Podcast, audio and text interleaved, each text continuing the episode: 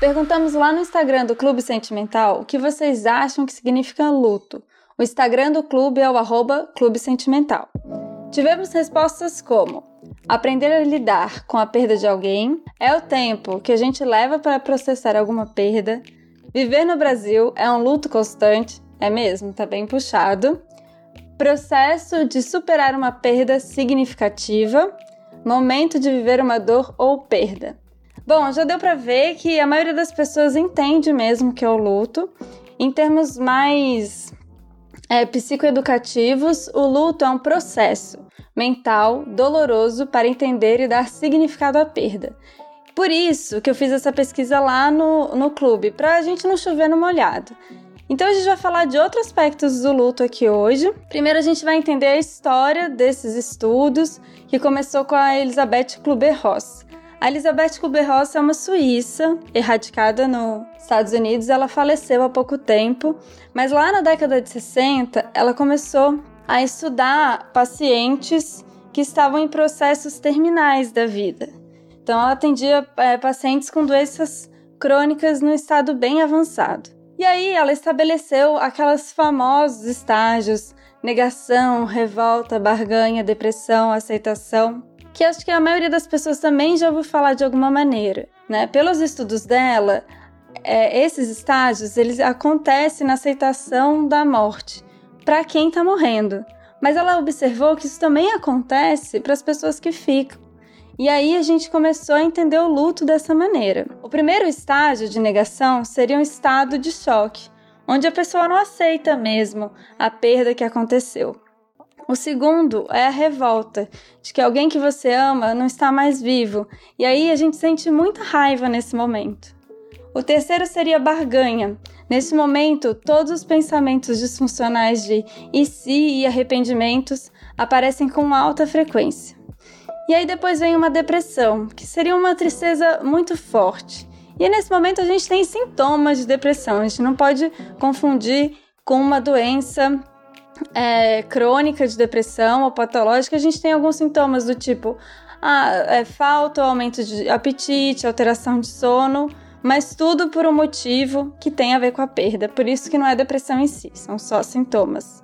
E a última seria a aceitação, reconhecimento de que a pessoa realmente partiu. Mas como você disse que vai é, chover no molhado, Luiz, e tá chovendo no molhado? Bom, aí vem o pulo do gato. Recentemente, o autor David Kessler, que ele é um pupilo da Elizabeth Kubler-Ross, inclusive foi coautor de alguns livros que escreveu com ela, ele escreveu um livro em 2019 chamado Finding Meaning. E vai ser em inglês mesmo o nome, porque ele ainda não foi traduzido por português. Nesse livro, ele descreve o sexto estágio do luto, que é o significado. Eu acho que vai ser esse nome em português, tá, gente? Significado. Não tenho certeza, porque realmente ainda não foi traduzido. Então eu tô dando esse nome aqui. Então vamos dar esse parêntese. Pode ser que no Brasil isso tenha outro nome, mas acho que vai ser esse mesmo. Esse sexto estágio ele descobriu com o próprio luto. O, o David passou por um processo de luto bem intenso da perda do seu filho de 21 anos. E aí ele já achava que faltava alguma coisa nesses estágios. E quando ele vivenciou esse luto, ele percebeu que realmente faltava alguma coisa para a gente considerar que o luto, esse processo, ele realmente se transformou naquela dor intensa, naquela saudade e naquela memória boa, né? Que é o final disso. E aí eu quero abrir um parênteses para a gente falar que Apesar de ter uma estrutura de estágios, isso não é uma escadinha linear. Você pode ir para um lugar, depois para o outro. Você pode até estar tá no significado e voltar um pouquinho para raiva e para revolta. Não tem um contínuo, sabe? E essa talvez seja a grande implicância é, quando eu vejo alguns conteúdos falando sobre luto ou dessas etapas como se fosse uma escada. Ela não existe. O luto é um processo que envolve muitas emoções e é muito difícil lidar muita dor, tem emoção positiva com negativa, é muito confuso e não tem como a gente querer colocar as coisas numa caixinha. Bom, voltando pro significado de significado, ficando bem redundante aqui, ele fala o seguinte no livro: e aí, gente, também vou abrir um parênteses. Eu traduzi pro inglês, do inglês por português, mas eu não sou tradutora, então pode ser que quando eu sair em português esteja diferente. Mas é isso mais ou menos, tá? Algumas pessoas vão achar o significado na crença em uma vida após a morte. Outras vão achar nas memórias e aprendizados da pessoa amada que faleceu. Outras vão achar o significado no simples fato de poderem estar presente nas últimas horas da pessoa que se foi. E aí ele fala: Nossos piores momentos podem ser sementes para os nossos melhores momentos. Eles têm o incrível poder de nos transformar. Eu sou Luísa Franco, psicóloga, Hoje a Tainá não tá aqui com a gente, mas eu tô muito bem acompanhada com uma voz que vocês já ouviram, uma voz aveludada, que todo mundo falou, comentou muito. Nossa, a Tati tem uma voz linda. Então a gente tá aqui com a Tatiane ah, Cicolo. Obrigada! é.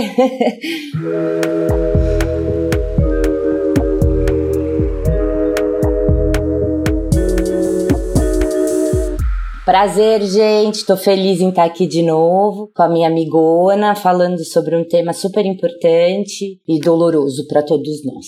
Sim. É, para quem não sabe, a Tati participou do episódio sobre assexualidade. Se você não escutou, corre lá, que foi muito bom. Foi no formato de vitamina D, só que a gente vai de sauna, a gente vai responder as perguntas de vocês. Mas antes disso, eu queria falar, Tati, um pouquinho da nossa história, porque eu conheci a Tati trabalhando no hospital. Eba, surprise! Enfim, eu tinha mudado para São Paulo é, para estudar psicologia da saúde. E eu fui fazer um estágio no Hospital São Paulo da Unifesp e a, eu e a Tati a gente se conheceu lá, trabalhando juntas como psicóloga. E esse contexto fala muito sobre isso, né, Tati? Né, foi muito boa a nossa história, mas foi muito difícil todo o tempo que a gente passou lá. Acho que eu fiquei um ano e pouquinho, você ficou um pouquinho mais, né? E a gente perdeu muitas pessoas, muitos pacientes que a gente tratou, porque a gente estava trabalhando com uma doença renal crônica, né? Isso, é, a gente é, trabalhava na enfermaria. Na hemodiálise, é, na enfermaria de transplante, hemodiálise. E, e às vezes, não, não só de perder de morte, né? Mas eram pessoas que tinham perdido muitas coisas, porque a pessoa já tinha, tinha uma falência renal e tinha que viver aquela vida muitas vezes fazendo hemodiálise. Isso também se trata de luto, né? Lu? Exatamente. Acredito. É, o luto, ele, isso é legal você ter falado. O luto, gente, é, hoje a gente está focando bem na morte mesmo, mas o luto, ele também é é, a perda de um, de um emprego. É muito comum que pessoas aposentadas passam por esse processo. Ou então um emprego que você gosta muito. Término de relacionamento. Término de relacionamento, término de amizade. Então tem a ver com processos é, que são finalizados, né? E a partir disso você tem que se adaptar. A sua vida muda. É, é bem difícil. É, o luto, quanto mais tem a ver com seus comportamentos, mais difícil é. Então, quanto mais vínculo eu tenho com uma pessoa, aí voltando para a questão da morte mesmo, quanto mais vínculo eu tenho com aquela pessoa e mais comportamentos a minha vida tem em torno daquilo, fica mais difícil eu fazer essa adaptação. Então, por exemplo, se eu ligo para o meu avô todos os domingos, se meu avô falecer, no domingo eu não vou mais ligar para ele. E aí, quando vem esses comportamentos sem a pessoa, é muito doloroso, né? É uma perda né, de tudo ali, né? Não só da pessoa, mas uma perda daquela, daquela rotina, daquela dos objetos em volta daquilo, do, da, de tudo, né? Sim. E as pessoas é, é, lá no quando a gente trabalhou no hospital, eu acho que muitas vezes quando a gente até atendia jovens é a perda da, da, da de poder estar tá num churrasco comendo aquilo que decidiu. É. Uh, perder uma série de coisas, às vezes até os amigos, porque as vidas das pessoas continuaram e a pessoa tá lá no hospital, então são várias perdas, né? É um luto também é uma sensação de luto também, né? Pelo que eu entendo. Com certeza. Mas ao mesmo tempo, e é muito legal porque eu sempre pensei assim, quando eu decidi trabalhar em hospital, a Marina, minha irmã, que também tem episódio aqui, mas vai colocando todo mundo. De trabalho. É. mas enfim, é, ela falou assim: nossa, como assim? Você quer trabalhar com isso? E até de amigas psicólogas, é, quando eu estava trabalhando com um paciente oncológico também, é, em paliativo, e uma, uma amiga minha psicóloga que trabalha em presídio virou para mim e falou: Nossa, como você consegue? E eu, gente, você trabalha na cadeia. pra gente ver que é, é muito, muito particular. Difícil. Mas ao mesmo tempo, para mim, hospital tem manifestação de amor para todos os lados, porque a gente vê a família ali presente, é os amigos indo visitar, é isso. Tem muito amor, é muito amor assim, é, junto com esses processos, né? Fica tudo muito à flor da pele e é bonito demais de ver e de acompanhar. E o David Kessler fala isso muito no livro dele, de quanto mais, quanto mais dor for um processo de luto, quer dizer que teve muito amor. Então são é quase que uma variável, uma tem a ver com a outra. Então se você ama muito alguém, quando você perde, vai doer demais, mas vai doer demais porque você amava demais. Quando a gente trabalha com, com no hospital, quando a gente trabalha com luto, é muito comum nós profissionais da psicologia nos perguntarmos, mas o que, que exatamente a gente pode fazer com uma, uma pessoa enlutada, né? Sendo que é muito natural que as pessoas entendam que a psicoterapia, que tudo significa é para a vida, né? E na verdade você está trabalhando a morte, a perda daquilo. Mas o nosso trabalho no hospital foi muito rico em termos para as pessoas Uh, exatamente em termos de ressignificar, de entender, o, de, de, de, aceitação, né? Trabalhar muito a aceitação de que aquela era a condição uhum. da pessoa e de que ela precisava da, recalcular a rota da vida dela dentro daquela daquela condição atual que ela tinha. E muitas vezes é, da gente ouvir do, da importância da gente estar tá lá, de alguns pacientes é, diz, dizerem da importância da gente estar tá lá, né? Do, e, e, do quanto a gente foi importante para aquele processo.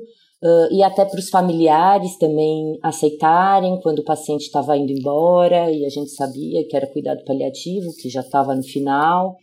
Então, é a ressignificação para todo mundo. Então, tem muita coisa a ser feita dentro do luto, sim, para ressignificar todas essas perdas e conseguir viver com elas. Né? Exatamente. Né? Você sabe que eu fiz o estágio, eu me apaixonei pela psicologia da saúde hospitalar porque eu fiz um estágio na graduação no contexto hospitalar. E, na verdade, eu me descobri psicóloga nesse contexto. Justamente pelo que você está falando, de ser tão nítido a importância do nosso trabalho nesse lugar. Então foi ali que me deu um clique, assim, de nossa, esse, eu gosto dessa coisa, de, de acompanhar esses processos. E como é importante, é tão importante, gente, se vocês não sabem, pessoal que está ouvindo a gente, existe uma lei que tem que ter psicólogo em hospital.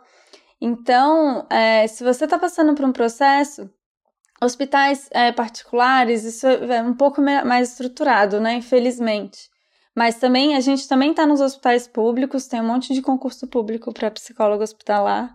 Então, se você estiver no hospital público ou privado e quiser conversar com um psicólogo, se ele não bateu lá no, no seu quarto para conversar com você, pede para a equipe de enfermagem chamar o psicólogo, a psicóloga que estão trabalhando ali para você conversar sobre o que está acontecendo. É muito importante. E tem umas coisas que acontecem porque é, o, o adoecimento é um dos lugares de maior vulnerabilidade, assim. E aí, às vezes, a pessoa tá anos na, te na terapia, mas passa por um processo desse, vem um monte de insight. Né? Gente, porque você repensa várias coisas, você começa a questionar. E os familiares que também estão acompanhando essa pessoa também começam a se questionar. Porque quando uma pessoa está doente, né, a família inteira está doente, todo mundo está passando por aquele processo. Então, realmente, nosso papel é fundamental e é muito gratificante, assim, é, viver essa experiência e poder testemunhar essas coisas. Você me fez lembrar até daquele livro, eu, eu agora não tô, é, não tô me lembrando o nome daquela médica que trabalha com cuidados paliativos. Ah, eu sei. Qual é o nome dela? Aí eu vou achar aqui pra gente botar. Aí, É, porque fala muito disso, dos arrependimentos que as pessoas têm diante do, da, da, da, de estar próximo à morte. Eu acho que adianta um pouco coisas que a gente tem que pensar durante nosso processo de vida, né? É, porque a vulnerabilidade é exatamente isso. A, vulnera a gente estar numa posição vulnerável muitas vezes acende uma lâmpada na nossa cabeça para a gente entender as importâncias, o, o que, que é importante para a gente na vida, né? E ela fala muito disso no livro dela. O nome dela é Ana Cláudia Quintana e o livro dela é A Morte é um Dia que Vale a Pena Viver. Bom, a gente agora vai para a sauna responder as perguntas que vocês mandaram para gente lá no Instagram. Vamos para as perguntas? Oi, Clube Sentimental! Tô apaixonada pelo conteúdo de vocês. Ah, obrigada! As artes são lindas, são mesmo, gente. As artes são da Julia Olga. Ela tem um Instagram também com outros outros artes para vocês conhecerem o trabalho dela. O Instagram dela é o ogafire.studio, que é O-G-A-F-I-R-E ponto S-T-U-D-I-O. Estúdio sem, sem é, no, no começo. Bom, vamos lá para a pergunta. Obrigada pelos elogios. Bem, aqui vai minha questão sobre luto. Minha avó faleceu há dois meses de Alzheimer. Ela passou a morar comigo e minha mãe no final da doença. Ficamos dois anos cuidando dela. Confesso que quando ela faleceu me deu um alívio. Fico me sentindo uma pessoa ruim e com muita culpa quando vem essa sensação. É normal isso? Outra coisa, as imagens do estado de sofrimento que ela teve que passar estão mais presentes na minha cabeça. E aí, Tati? Vamos à primeira pergunta, né? Se é normal isso. É, eu acredito que sim, né? É, muitas pessoas relatam do alívio de quando elas estão com cuidado de uma pessoa que está muito doente, que já não é mais quem era, né? Essa sensação de eu estou convivendo com uma pessoa que já ela não morreu, mas ela é como se ela o que o que ela era já morreu, né? E isso causa sofrimento para todo mundo em volta e, inclusive, a gente vê que a pessoa está sofrendo. Então, eu acho que é normal sim, eu acho que é um grande estado de empatia, na verdade, né? Porque é você, né, é você perceber o sofrimento da pessoa que você ama intenso e não querer que, é, que isso aconteça com ela. Então, sim, normal e acredito que até empatia tem a ver com É normal e é muito normal também ter sentimento de culpa. As pessoas quase, quando elas falam isso pra gente no consultório, elas falam quase baixinho assim. Elas nem querem assumir para elas mesmas de, nossa, Luísa, eu sei que eu não devia estar sentindo isso, mas eu tô sentindo um alívio. É muito comum a gente escutar isso. E é justamente pelo que a Tati falou. É, os cuidadores sofrem muito. E normalmente os cuidadores são como nesse exemplo: são é, filha, é, a família, alguém da família que acaba assumindo esse papel de cuidador. Existem estudos de alto índice de depressão entre cuidadores. Então é muito difícil o estresse, porque às né, vezes né? é, você tem que acompanhar às vezes a pessoa de madrugada, dar uma medicação, você tem que viver muito em função da, daquela pessoa. Então é muito complicado. É, e vendo, exatamente o que você falou, vendo aquela pessoa sofrendo. Então esse alívio. E não podendo Exato. resolver, né? Então... Uma sensação de impotência uhum. muito grande. Então esse alívio vem disso. E é muito comum que isso aconteça, não precisa se sentir culpado. É, vai para esse lugar que a Tati falou da empatia pelo sofrimento do outro e que agora e pelo seu também, né, que estava ali convivendo com aquilo da sua mãe. É, principalmente Alzheimer. O Alzheimer é uma doença e, e, depois da morte é uma dor mais certeira, né? é. né? Já foi, agora eu tenho como trabalhar Exato. minha aceitação, né? Você ficar com uma pessoa sofrendo diariamente é muito mais difícil você entrar no lugar de aceitação. Muito. E o Alzheimer é uma doença neurodegenerativa muito pesada nos, nos últimos estágios, assim. É, o paciente fica agressivo. Eu já apanhei. de paciente já tapa. Já apanhou? é, o paciente fica agressivo, é, sem é. noção. É, Sim. Chega num ponto, tem um, um teste que a gente faz para vocês terem uma noção que no estágio final, que é mostrar um espelho para o paciente que tem Alzheimer e ele não reconhece a imagem do espelho, ele não reconhece que ele é aquela que está ali. Então imagina como é conviver é, principalmente família, né? Que, que tá ali, mas aí isso é outro episódio só de Alzheimer, a gente um dia vai fazer. É. Bom, mas sobre isso é, é, é, é, normal. A segunda parte é as imagens do estado de sofrimento que ela teve que passar são mais presentes. Outra coisa muito comum no processo de luto, principalmente quando ele é, é tem essa, essa vivência com a dor é, de um adoecimento ou até de alguma, alguma tragédia assim. É quase que um, um, um sintoma de transtorno pós-traumático, assim, é muito comum. Você ficar com as imagens Sim. do. Revivendo, Revivendo as, imagens, é. Revendo, uhum. o, né? que eu, o que eu acho que eu aconselho para os pacientes nesse momento é entender que esse processo é normal, isso vai diminuir com o tempo, mas vale você ficar tentar, tentar acessar também os momentos bons que você teve com a sua avó. Então, tentar ativar essa memória das coisas boas que você viveu. É um caminho. Exatamente. E caso não faça tratamento, é importante fazer para poder resgatar essas coisas, né? Para poder se, se organizar nessa, nesse Exatamente, psicoterapia aí. funciona muito para isso. Bom, vamos para a segunda questão. Perdi meu irmão em um acidente de carro. Depois disso, eu não consegui seguir minha vida direito. Ficou tudo meio black. Eu amo. Internet tem umas expressões. Ele colocou tipo um black. E sem sentido. A gente era muito próximo. Na minha família, quase não se fala sobre o assunto. Parece que eles não estão sofrendo tanto quanto eu. Eu fico sem saber o que fazer. Será que um dia isso vai passar? Passar uh, depende do que a gente entende por passar, né, Lu?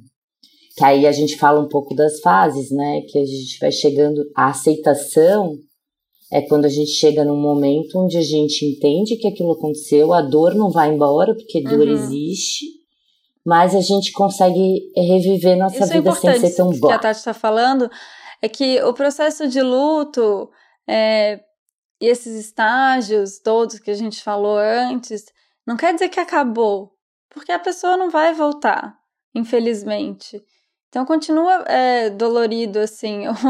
Tem um exemplo no, no livro que ele, o, o autor estava dando uma palestra e alguém falou assim: Ah, tá, então você acha que o significado valeu a pena a, a morte do seu filho? E ele fala que não, que ele trocaria tudo para ter o filho de volta. Só que foi como ele conseguiu seguir com a vida dele e achar significado em tudo que aconteceu.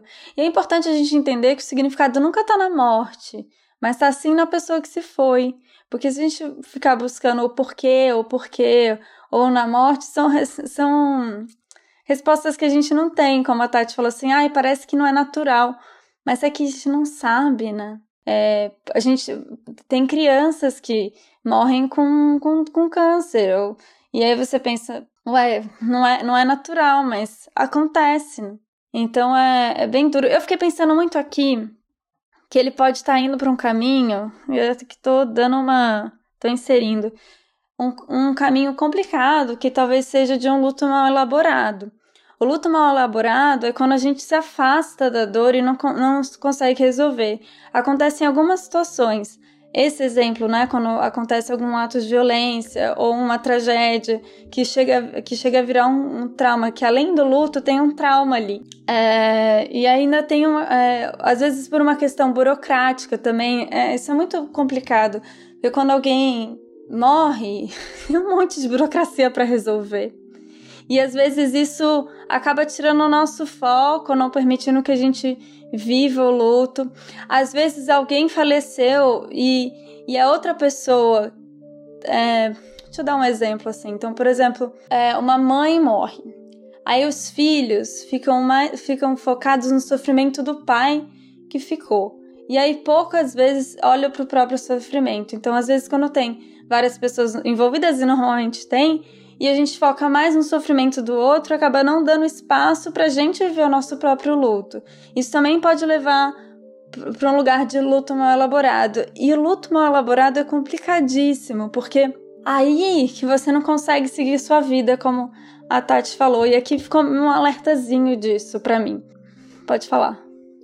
É, e aí ela fala também dos familiares que não Exato. falam sobre isso, né? Que parece que está sofrendo mais. Eu acho que cada um é, lida com o sofrimento como, como consegue. Não falar sobre isso não significa que não existe sofrimento. Às vezes muito pelo Exatamente. Né? Eu sugiro aqui é falar sobre isso, perguntar para eles como é que está esse processo. A gente não pode julgar o luto do outro. Tem uma estatística que a maioria do, é, que há uma, uma, grande incidência de divórcio após casais que perderam uma criança. E aí, o problema não está na perda da criança, mas o que acontece muito é um julgar o luto do outro. Já você não está sofrendo tanto quanto eu. Gente, nunca, a gente nunca deve ir para esse caminho. A gente não sabe o que está passando no, no outro e a gente não está ali para julgar o luto do outro mas entender qual é o processo de se aproximar. E é muito importante que se fale abertamente sobre o luto e sobre a morte na família. Isso não pode virar um segredo e virar um tabu. Então vale a pena até fazer uma terapia de família, sabe, nesse caso, todo mundo junto para falar o quanto que foi difícil para cada um das diferentes formas que foi o impacto dessa perda. Exato, né? É, é, é o sentimento, a, o que a pessoa sente e como ela se comporta em relação àquele sentimento são duas coisas muito diferentes, uhum. né? É, tem pessoas que choram, tem pessoas que gritam, tem pessoas que ficam com, que manifestam agressividade, tem pessoas que, que deitam na cama, que não falam, tem pessoas que simplesmente ficam apáticas, tem pessoas é. que riem. Tem pessoas que riem de nervoso. Nossa, a minha, né? quando a minha bisavó morreu, a primeira, eu tive um ataque de riso, eu era criança. Eu tive do meu avô também.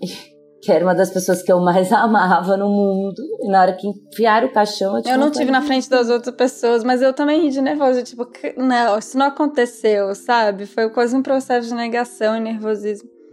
Aqui, acho que a pergunta que fica para essa pessoa que mandou é assim: o que você está vivenciando está te ajudando a lidar com a dor ou com, essa, com a dor da perda, ou está te afastando dessa dor. Quando a gente está fazendo alguma coisa que afasta a gente da dor, a gente está indo para um caminho de luto patológico. Então, ou luto mal elaborado. Então, fica atento para isso. Gente, a gente só vai lidar com o luto através da dor. Dói mesmo e dói muito. Então, é importante se aproximar um pouquinho. É importante se aproximar dela, senão esse ciclo não vai, vai ser muito ruim. E, se aproximar não é mergulhar na dor, é aceitar que ela existe, né? Não é necessariamente. Às vezes as pessoas acham que tem essa Boa. dúvida, né? Ah, então eu vou ficar sofrendo? Não, não é ficar, não é, você não escolhe ficar sofrendo, né? Mas é você entender que a dor existe e que não existe outra opção a não ser doer quando a gente perde alguma pessoa que a gente ama. Exatamente. Vamos para a última pergunta. Essa eu achei engraçada, mas achei boa, porque vai dar pra gente discutir um monte de coisa também. Ai, meninas, achei o tema pesado. Morro de medo de morte e de perder alguém. Nunca sei o que falar para algum amigo que perdeu alguém e nunca fui a velório. PS, amando o podcast. Obrigada. Bom, essa questão não é só sua. Muita gente é um quase que um tabu, né? E dependendo da cultura, é, realmente, inclusive na nossa, não se fala sobre morte. Se me permite um exemplo, Pode. uma vez eu fui passar o Réveillon na Irlanda, meu marido é irlandês, e eu fui passar o Réveillon na Irlanda e ao invés da gente estar tá comemorando uma festa, estava todo mundo sentado na sala falando de como ia ser o enterro, como que cada um queria que fosse o velório. Uhum. Era numa cidadezinha do interior, inclusive a gente passou por lá, tinha um velório que acontece que eles põem a pessoa em cima da mesa. Isso era antigamente, mas tem algumas cidadezinhas do interior que eles mantêm essa, esse ritual aí. Põe a pessoa em cima da mesa e ficam comendo e bebendo em volta, tipo, 24 horas, fazendo, tipo, uma, como se fosse uma festa, né? Uma uhum. festa uhum. que não necessariamente significa que as pessoas estão felizes, mas elas estão fazendo o que a pessoa antes de morrer pediu para ser feito. E a conversa era essa, eu falei, pelo amor de Deus, eu estaria soltando fogos, sei lá onde vocês estão falando de morte e todo mundo achou esquisito eu. Ué, mas morte é um assunto super natural, afinal todo mundo morre. E, né? Então, pra gente acho não. que É, exatamente. Acho que também tem a coisa cultural muito, né? De algumas pessoas conversarem sobre isso de uma forma muito mais tranquila. Uhum. Mas assim, o que, que eu tenho para falar para a pessoa que mandou a pergunta é que primeiro que a gente, as pessoas têm medo de como morrer, talvez não do luto em si, né? Então, investiga aí é, esse seu medo. É, você chegou até a mandar uma pergunta pra gente, deve ser uma coisa que te mobiliza. Se você até se engajou a escrever isso. Agora, te, por, por que, que eu gostei disso? Eu nunca sei o que falar para algum amigo que perdeu alguém.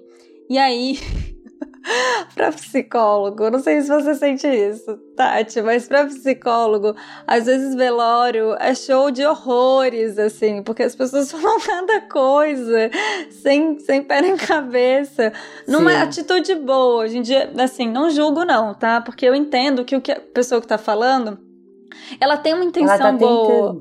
É. Ela tá tentando. Mas assim, eu, o, que, o que eu sugiro é falar que você sente muito, que você tá ali pra pessoa que tá passando por esse processo.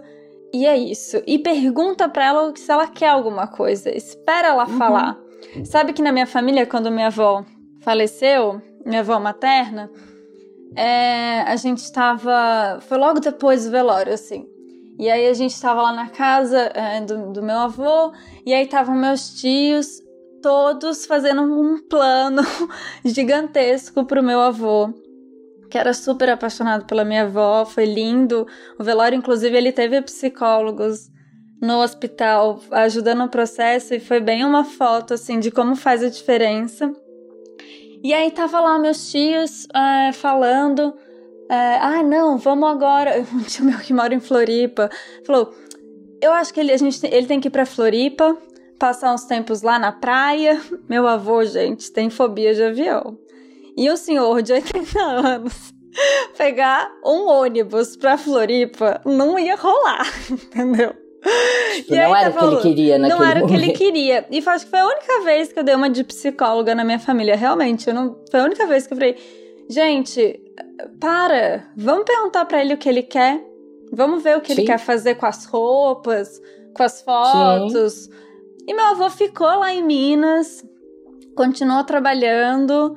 E depois ele viajou, fez as coisas dele, mas no tempo dele. Ele cuida das rosas da minha avó. Então ele foi entendendo que, como que ele ia viver. Então é importante dar espaço para o outro. Acho que é isso. Sim. E Entende? perguntar, né? Sempre perguntar. Se, ou, ou, só se deixar à disposição. O que você precisar de mim, estou aqui. E pessoas Exatamente.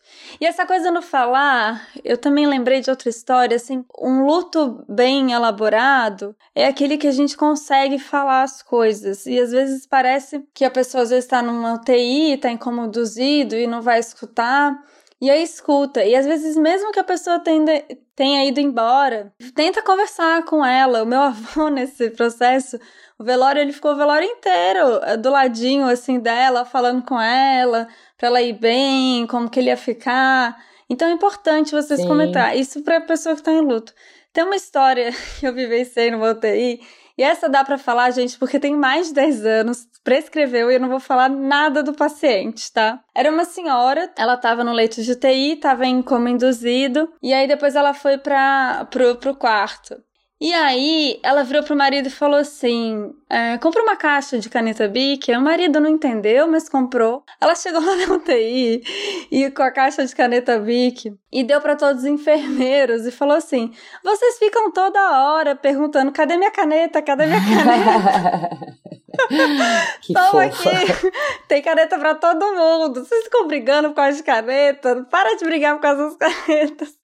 E de fato, quem em UTI, as pessoas têm que escrever o tempo todo, né, nos prontuários, porque o paciente está super assistido ali com muita atenção e tudo, qualquer procedimento que é feito, até a observação dos de como o estado do paciente está, isso tudo tem que ser colocado no prontuário. Então ela estava no coma induzido, mas ela estava escutando o que estava acontecendo. Então dá para falar para o paciente. Não é todo mundo que vai para um coma induzido que necessariamente escuta, porque a percepção fica alterada. Tem gente que, que acha que viajou, né, mentalmente, achou que estava sonhando, mas sempre vale você que está acompanhando alguém que está numa UTI chegar perto e conversar com a pessoa. de alguma maneira ela vai sim escutar aquilo. É, e até para você, né? Tudo que pra você, você falar, isso é, é isso é, é, é organizador, né?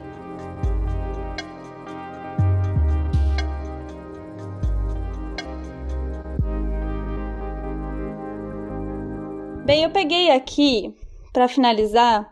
Eu pedi para uma amiga que ela perdeu a filha quando a filha tinha 5 anos e ela escreveu uma coisa muito bonita no Instagram dela no Dia das Mães. Eu pedi autorização para ler aqui, que tem a ver com esse significado. Hoje completam 11 anos sem a pessoa mais importante da minha vida. Ela foi embora no Dia das Mães e nesse dia de hoje, muitas pessoas me perguntam: no Dia das Mães deve ter sido difícil, né? E a resposta é não. Foi o dia que ela foi descansar de um sofrimento e foi meu presente. Sei que ela cuida de mim, está presente em tudo de melhor que eu sou hoje eu só consigo agradecer por tudo.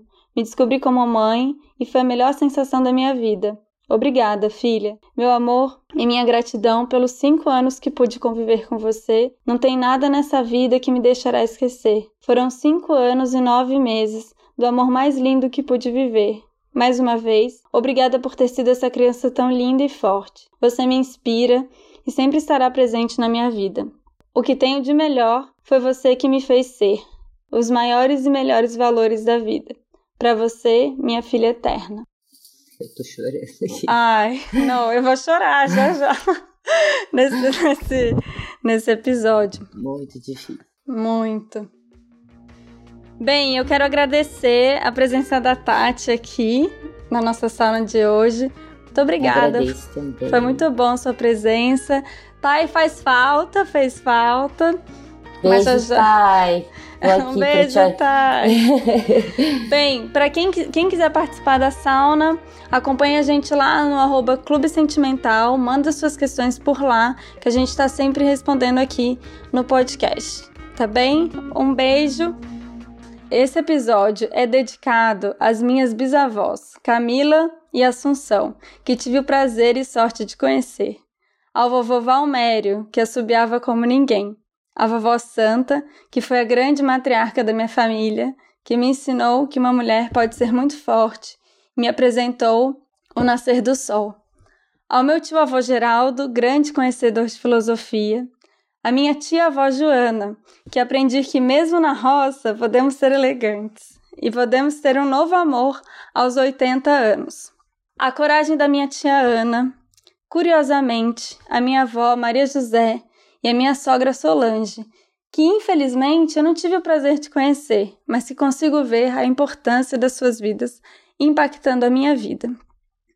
A tia Rissaio e a Sandy, pessoas próximas que morreram pela Covid-19. Meus sentimentos para as 150 mil famílias que tiveram perdas pela pandemia. Quero agradecer a todos os pacientes que confiam confiaram a mim a tarefa de auxiliar nessa difícil caminhada da despedida, da vida e do luto.